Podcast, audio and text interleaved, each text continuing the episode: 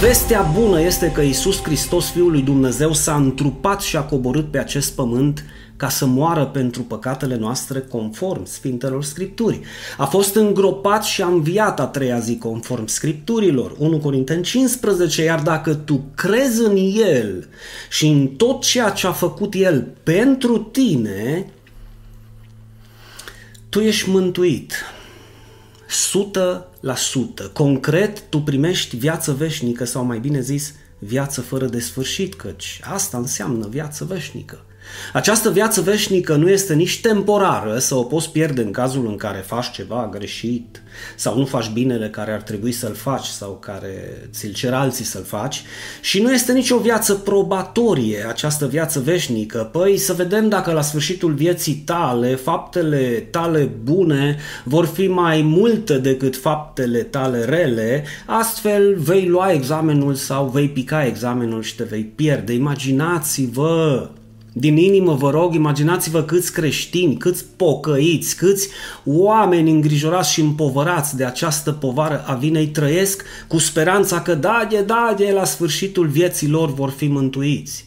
Nu a fost voia lui Dumnezeu și nu este voia lui Dumnezeu ca tu să aștepți până la sfârșitul vieții tale să știi dacă ești mântuit sau nu.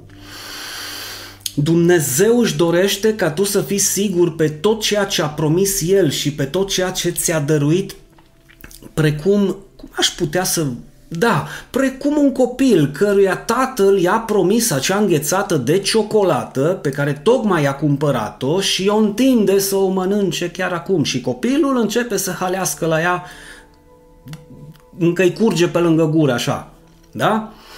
Dar cât de penibil se pot vedea cei care se apropie de copilul tău pentru a-l întreba Măi, iată, înghețata copile. Parcă-l aud pe puștiul tău spunând Clar că e a mea! Ștergându-se așa la gură.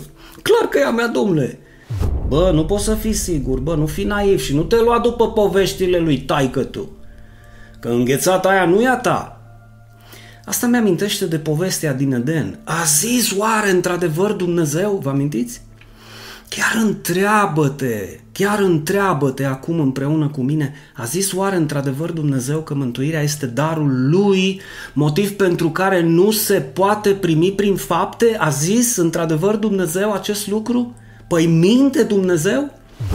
Să presupunem că eu îți dăruiesc ție o mașină, deoarece eu aleg să fiu bun cu tine chiar dacă tu nu meriți acest cadou din partea mea. Deci, decid de bunăvoie și nesilit de nimeni să-ți dăruiesc o mașină nouă. Nu-ți cer nimic, nici să plătești pentru ea, nici să te simți dator că ți-am dăruit-o.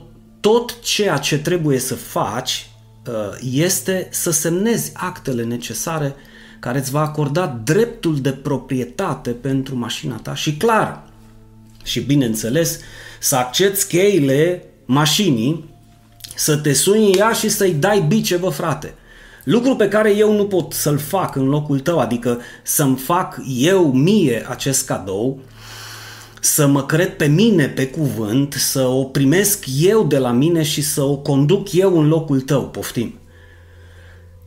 Ai putea să spui vreodată că nu ți aparține stepway-ul primit în dar de la mine în momentul în care vezi actul semnat cu prețul plătit integral pentru mașina ta și dovada că e pe numele tău? Ai mai avea dubii sau îndoiel de genul, bă, oare chiar e mașina mea? Hmm. Sau, bă, oare nu... Sau mai bine zis, ascultă-mă, da, întrebări de genul, bă, oare dacă nu o conduc cum trebuie, mi-o ia, mi-o ia din înapoi? Mă, cel mai probabil, dacă nu o conduci cum trebuie și nu ai grijă de ea, ți se poate defecta mai repede decât ar trebui să se strice dacă nu o îngrijești, da, sau dacă nu ai grijă de ea, precum spuneam, dar să te întrebi oare mi-aparține sau oare mi-o poate lua cineva vreodată? Asta niciodată. Asta niciodată. De ce? E a ta, mă, mașina, mă. E pe numele tău. Ai primit-o în dar de la mine. E mai mult decât probabil să ai întrebări de genul și asta da, bineînțeles, băi, cum naiba mi-a dăruit din o mașină nouă din moment ce eu nu i-am făcut cadou niciodată nimic? nici măcar o gumă de mestecat sau o apă minerală în toată viața mea. Adică, biblic vorbind, din punct de vedere scripturar, e foarte normal să ai acest gen de întrebări. Cum a fost posibil să moară Hristos pentru mine? Cum a fost posibil, da, să-mi plătească toată datoria mea în fața lui Dumnezeu și să moară literalmente pentru mine și în locul meu? Și să te miri aflând că pur și simplu din dragoste pentru tine va trebui să te obișnuiești cu ideea că El este Dumnezeu și că tu nu ești. Că El te-a iubit când tu nu l-ai iubit. Că El te-a iertat înainte ca tu să-i ceri iertare.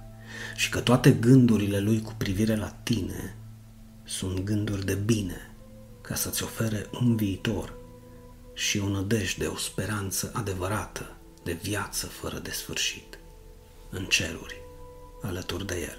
A preferat să moară el încât să te vadă pe tine murind.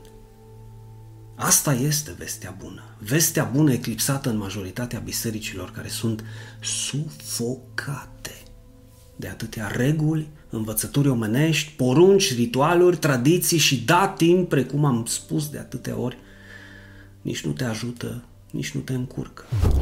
Iisus spune în Ioan 6,47 Adevărat, adevărat vă spun că cel ce crede în mine are viață veșnică. Sublinează, te rog, împreună cu mine, are. Nu spune va avea și cu mult mai puțin probabil are sau probabil va avea viață veșnică. În alte cuvinte, Iisus spune atunci când vei găsi pe cineva care crede în mine cu adevărat, vei găsi la acel cineva darul vieții veșnice mântuirea, veșnicia. În Ioan 11, 26, Iisus mai spune că oricine trăiește fizic și crede în mine nu va muri spiritual niciodată. Da, trupul lui va putea muri, dar el, sufletul său, nu va muri niciodată. Dacă aceste cuvinte nu constituie siguranța mântuirii tale, pur și simplu înseamnă că tu nu-L crezi pe Hristos, adică tu nu crezi în Hristos. Așa, pur și simplu, amintește-ți că Isus o întreabă pe Marta, crezi tu lucrul acesta? Păi dacă Isus te-ar întreba pe tine astăzi, crezi tu în mine, dragul meu? Oare ce ai răspunde?